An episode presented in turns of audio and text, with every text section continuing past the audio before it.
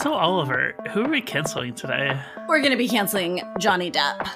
Oh, you mean the guy who complained about being canceled while receiving a Lifetime Achievement Award? That guy? Yeah, that's the one. Jesus Christ. Why? Like, why?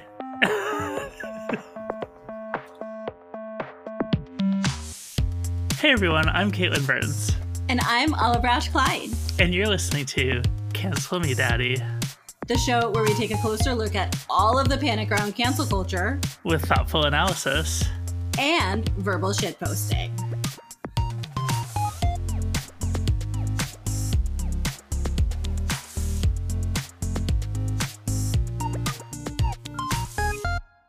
So, Katelyn, I saw today on Twitter that you were maybe being canceled for your seafood takes.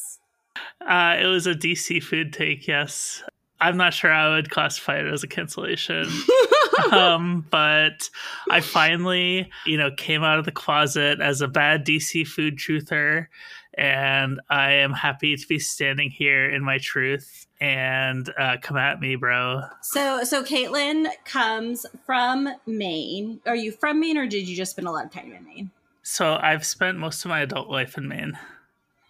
And the seafood there is surprise better than it is in DC. It's probably the best in the world if, if I'm giving my honest opinion. It's just very it's like your typical hearty seafood and it's all tasty because it's all super fresh because you buy it straight from the dock. And the restaurants like have trucks that go straight from the dock and pick it up and bring it back to the restaurant. Like before, before I moved to Maine, my, I was a pescatarian who ate eggs also, right? So I was basically fish, eggs, vegetarian.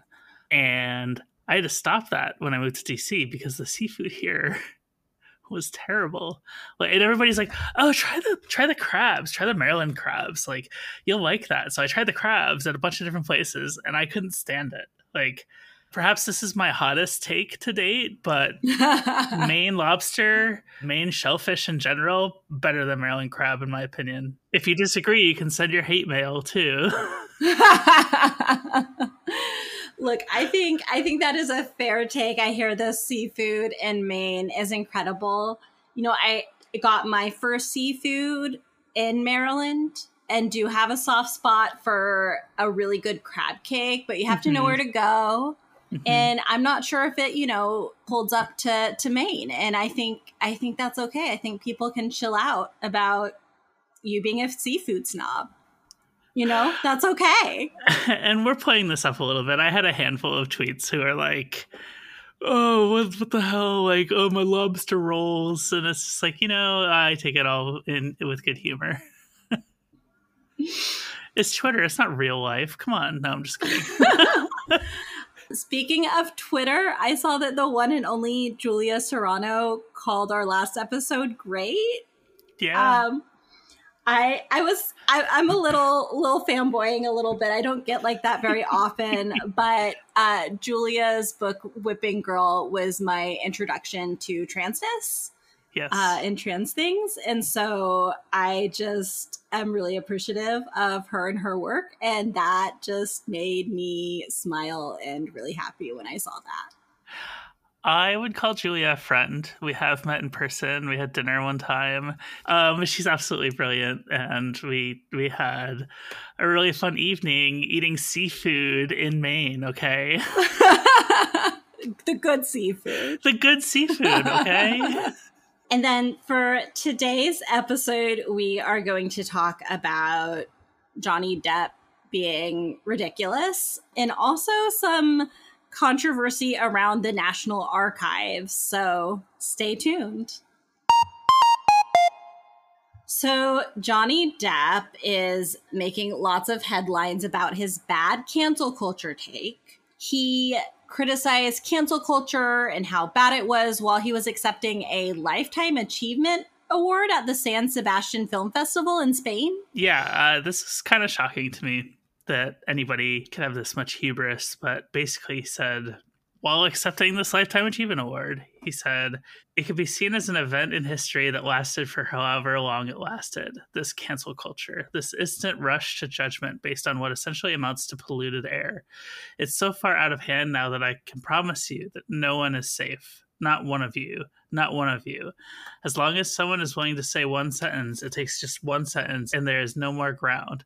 The carpet has been pulled. He's so rich and so well off. Like the idea that someone with that much money and status and power is actually being canceled is ridiculous and he's also accepting a lifetime achievement award. It just right. it's nonsense. So what happened with him is he was accused of abusing his ex-wife amber heard. He actually lost a court battle with the sun after the newspaper labeled him a wife beater and after that he was subsequently dropped by disney um, he lost a role in the harry potter spin-off fantastic beasts he's suing his ex now for writing an op-ed about domestic abuse in the Washington Post.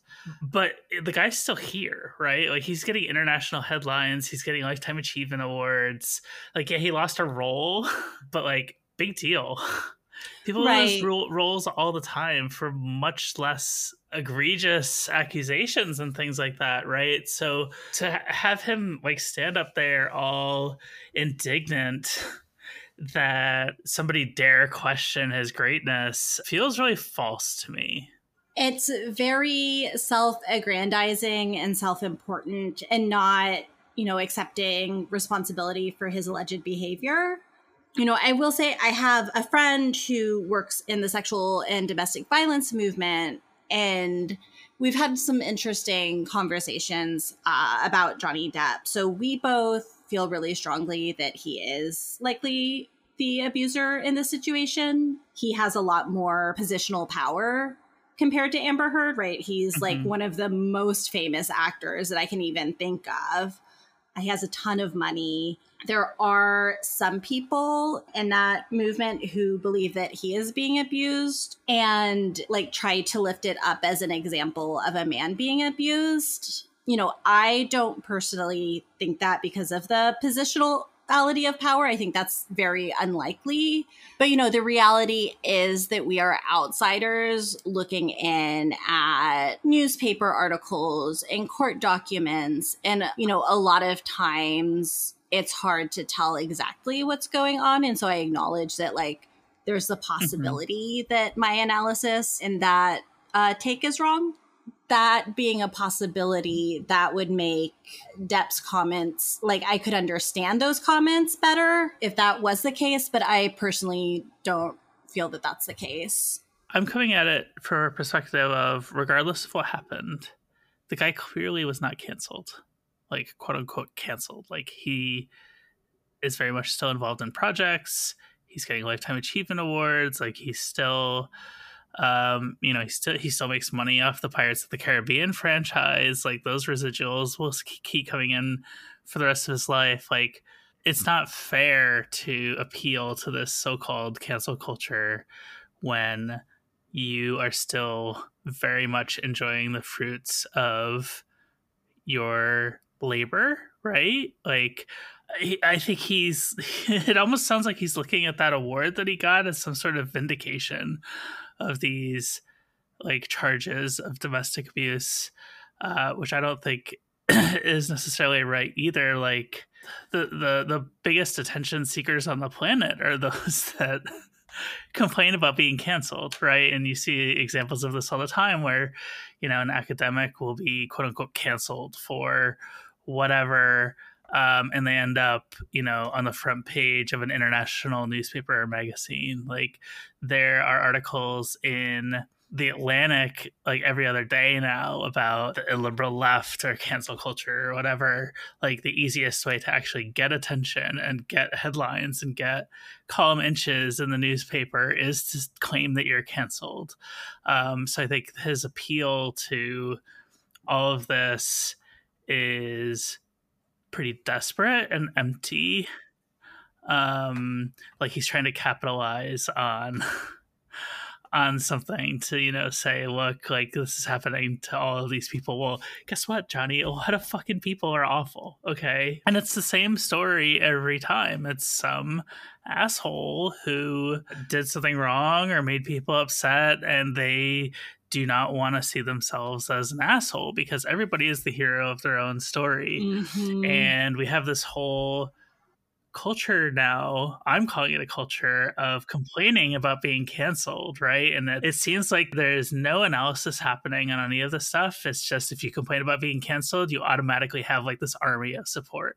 And we talk about this a little bit with like the grift economy but i think just beyond the monetization side of it i think that it's a very easy way for people to just find built-in support who just broadly oppose this concept of quote unquote cancel culture. Do you think we should rebrand cancel culture complaining culture? I don't know if I'll go that far.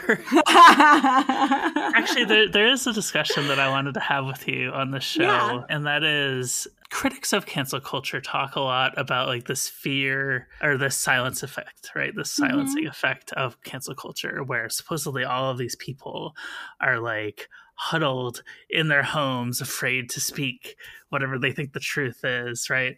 Um, and it's very much set up as a boogeyman. And I think the silencing effect is produced by these writers who are constantly writing about cancel culture if they just didn't pay it any attention, hmm. I don't think people would feel like they had to be silenced. I, th- I say if there is a silencing effect, it's because so many people are making a name for themselves by screaming about this. That is a really interesting point, and I'm mulling it over right now. I think that that's definitely at least partially true. Like, I think that if it wasn't something that was getting a lot of media attention, that we were talking about a lot in our culture, people wouldn't be freaked out about it. And also it wouldn't be it wouldn't be as prevalent. Mm-hmm. And I think that the panic around it actually fuels it, right? Yeah. Fuels the fuels more panic and also makes a lot of like businesses and institutions who are kind of making decisions and trying to like have their good PR makes them really anxious about it as mm-hmm. well. Mm-hmm. And leads to more consequences, right? Mm-hmm. And so I do think that the media is fueling a lot of it. That yeah. makes a lot of sense. Because if you look at the individual cases that are pointed out, they're like it's extremely rare for somebody to have their life ruined by quote unquote cancellation. I know quite a few people who have had their lives ruined by this, and we've talked about some of these incidences before. I'm thinking of the attack helicopter story, yeah. examples like that, but it's not Yale academics who, you know, said the wrong thing. Like there, there actually aren't a ton of, of consequences for things like that. Like a lot of times, what I've noticed with the coverage is that, and I realize that I'm taking this segment completely away from Johnny Depp, but fuck that guy. I didn't even like Pir- Pirates of the Caribbean. Okay, so like I'm done with him. it's it always comes back to academia, right? With this stuff, and the part that really bothers me are these writers who go, well, this person was investigated for these incidences. And it's like, yeah, that's how the system works. like, an accusation and an investigation in and of itself are not quote unquote cancellation. Like, you have the right to due process, but this is how the due process part works. So, I think that there are a lot of grifters who are taking advantage of the situation here. Yeah, like this is an overgeneralization, but for the most part, people with a lot of power faced very mild consequences to no consequences. And folks that don't have a lot of power, that we're often not even talking about when we're talking about cancel culture, are the people who are actually facing more severe consequences. Mm-hmm. And so you know, I do think that there are important conversations to be had about it. Um, you know, I'm not sure I would call it necessarily cancel culture, but I think that the conversations that we are having in a very public way and the national headlines are not the conversations that we need to be having and are kind of skewing how people think about this. So, Katelyn, our next segment is about Republicans freaking out about history and how history is being showcased and talked about, which I feel like could be a daily segment. Like, I- there's just I think so too.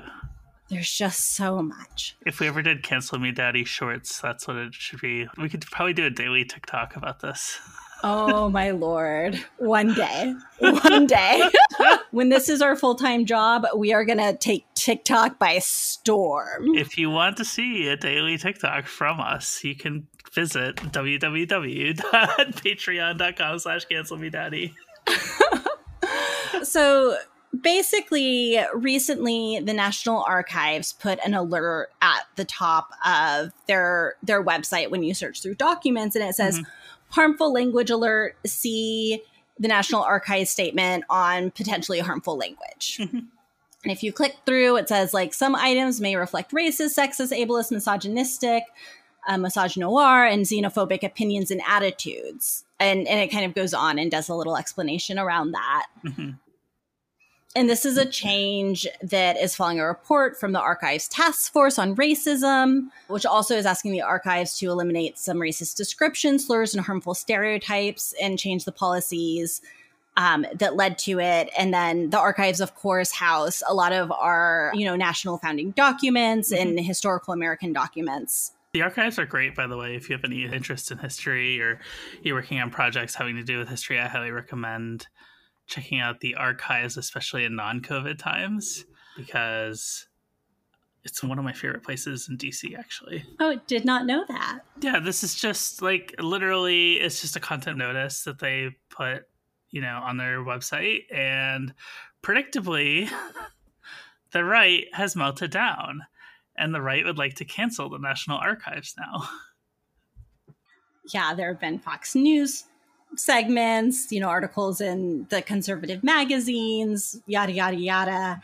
And, you know, to me, these kind of warnings seem pretty, you know, mild and just a heads up that, like, hey, we have some fucked up shit in our nation's past that, like, is reflected in some of these documents. And we just want to give you a heads up. Yeah, I think people just need to realize that this is part of a larger ideological war, right? It's not that they have problems with content warnings, because if, for example, in an alternative universe, the United States had once been communist and now we no longer were, I don't think they'd have any problem with like a label that says warning some of this is communist shit. Like I have a feeling they'd be all for that, right? It's more of a an ideological battle over how people think of the history of our country, and they don't want it to be considered racist. What happened in the past with, you know, slavery and segregation.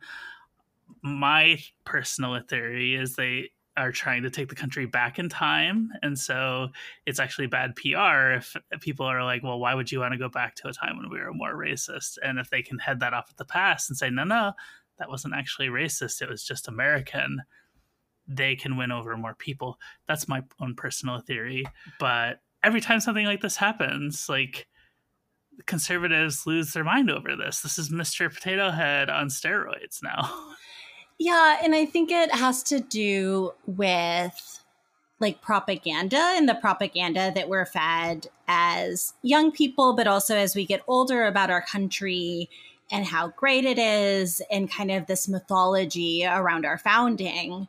I think that rather than bury and ignore the bad stuff and kind of hide it and have propaganda around it like we need to acknowledge it. Like without that we can't get better as a nation. We can't grow. We can't atone for our past sins and like move forward right?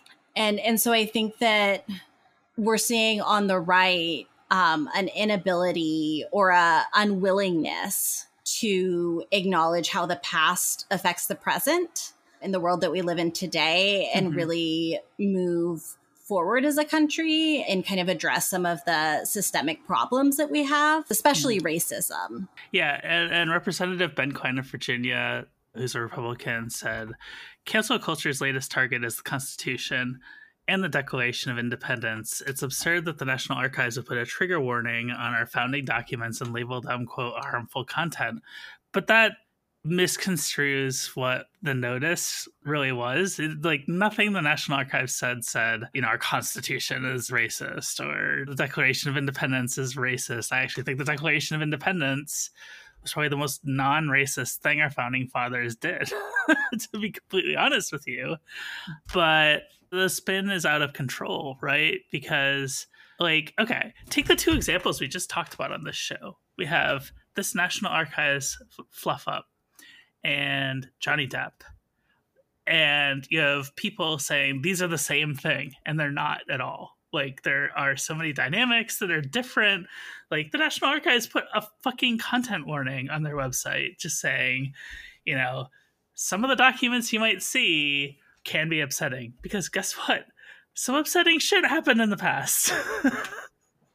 they're not taking that content down. Like they're not making the Constitution unavailable to be read or displayed. Like this is just petty conservative bullshit. Yeah, and it's a little notice that's at the top of like the website, regardless of what document you're Right. viewing, and they have hundreds of documents. So like being like, oh, it's the Declaration of Independence and the Constitution. Like, no, it's just a like heads up that there's stuff in the archive that could be troubling. I mean, the National Archives, they have like all of the floor debates that ever happened in Congress.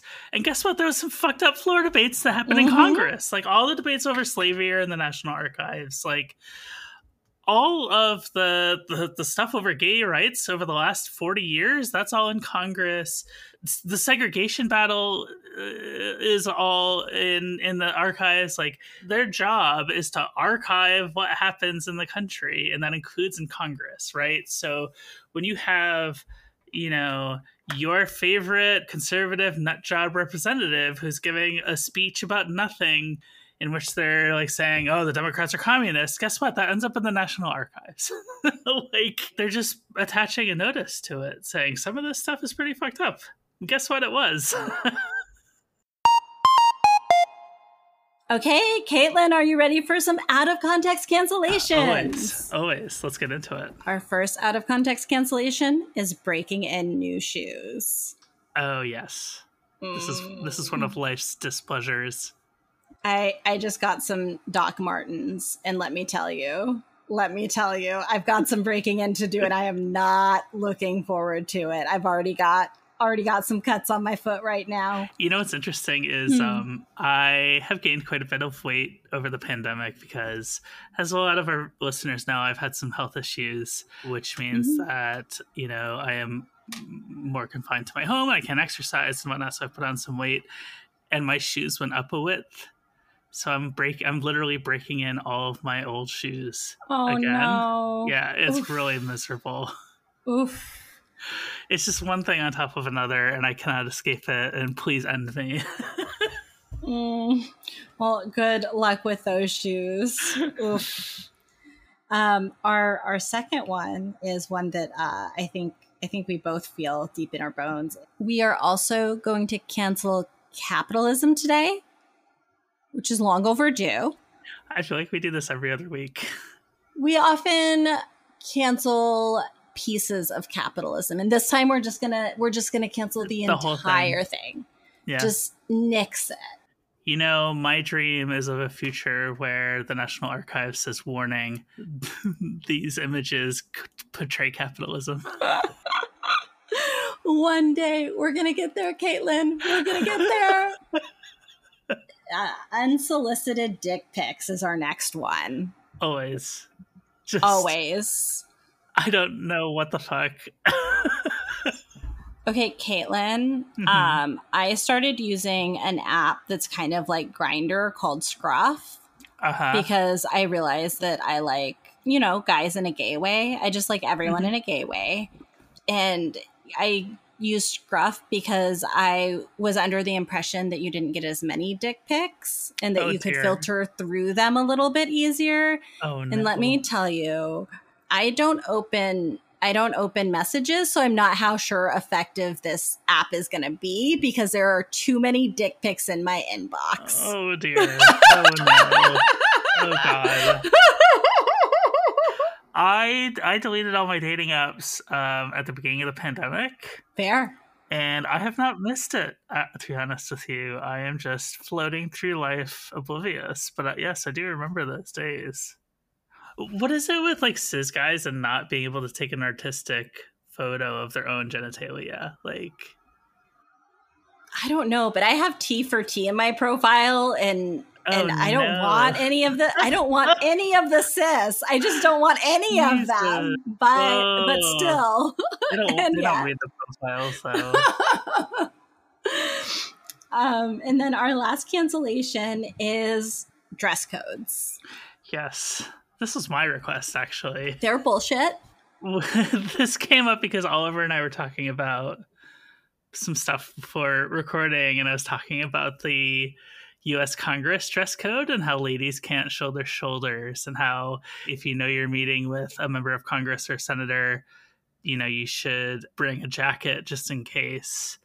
And it's a lot. I used to have a bunch of ear piercings and I took them all out except for one in each ear um, in the traditional place because I was worried about how it would come across. Even though that's not explicitly against the dress code, I just wanted to be on the safe side and I miss my piercings.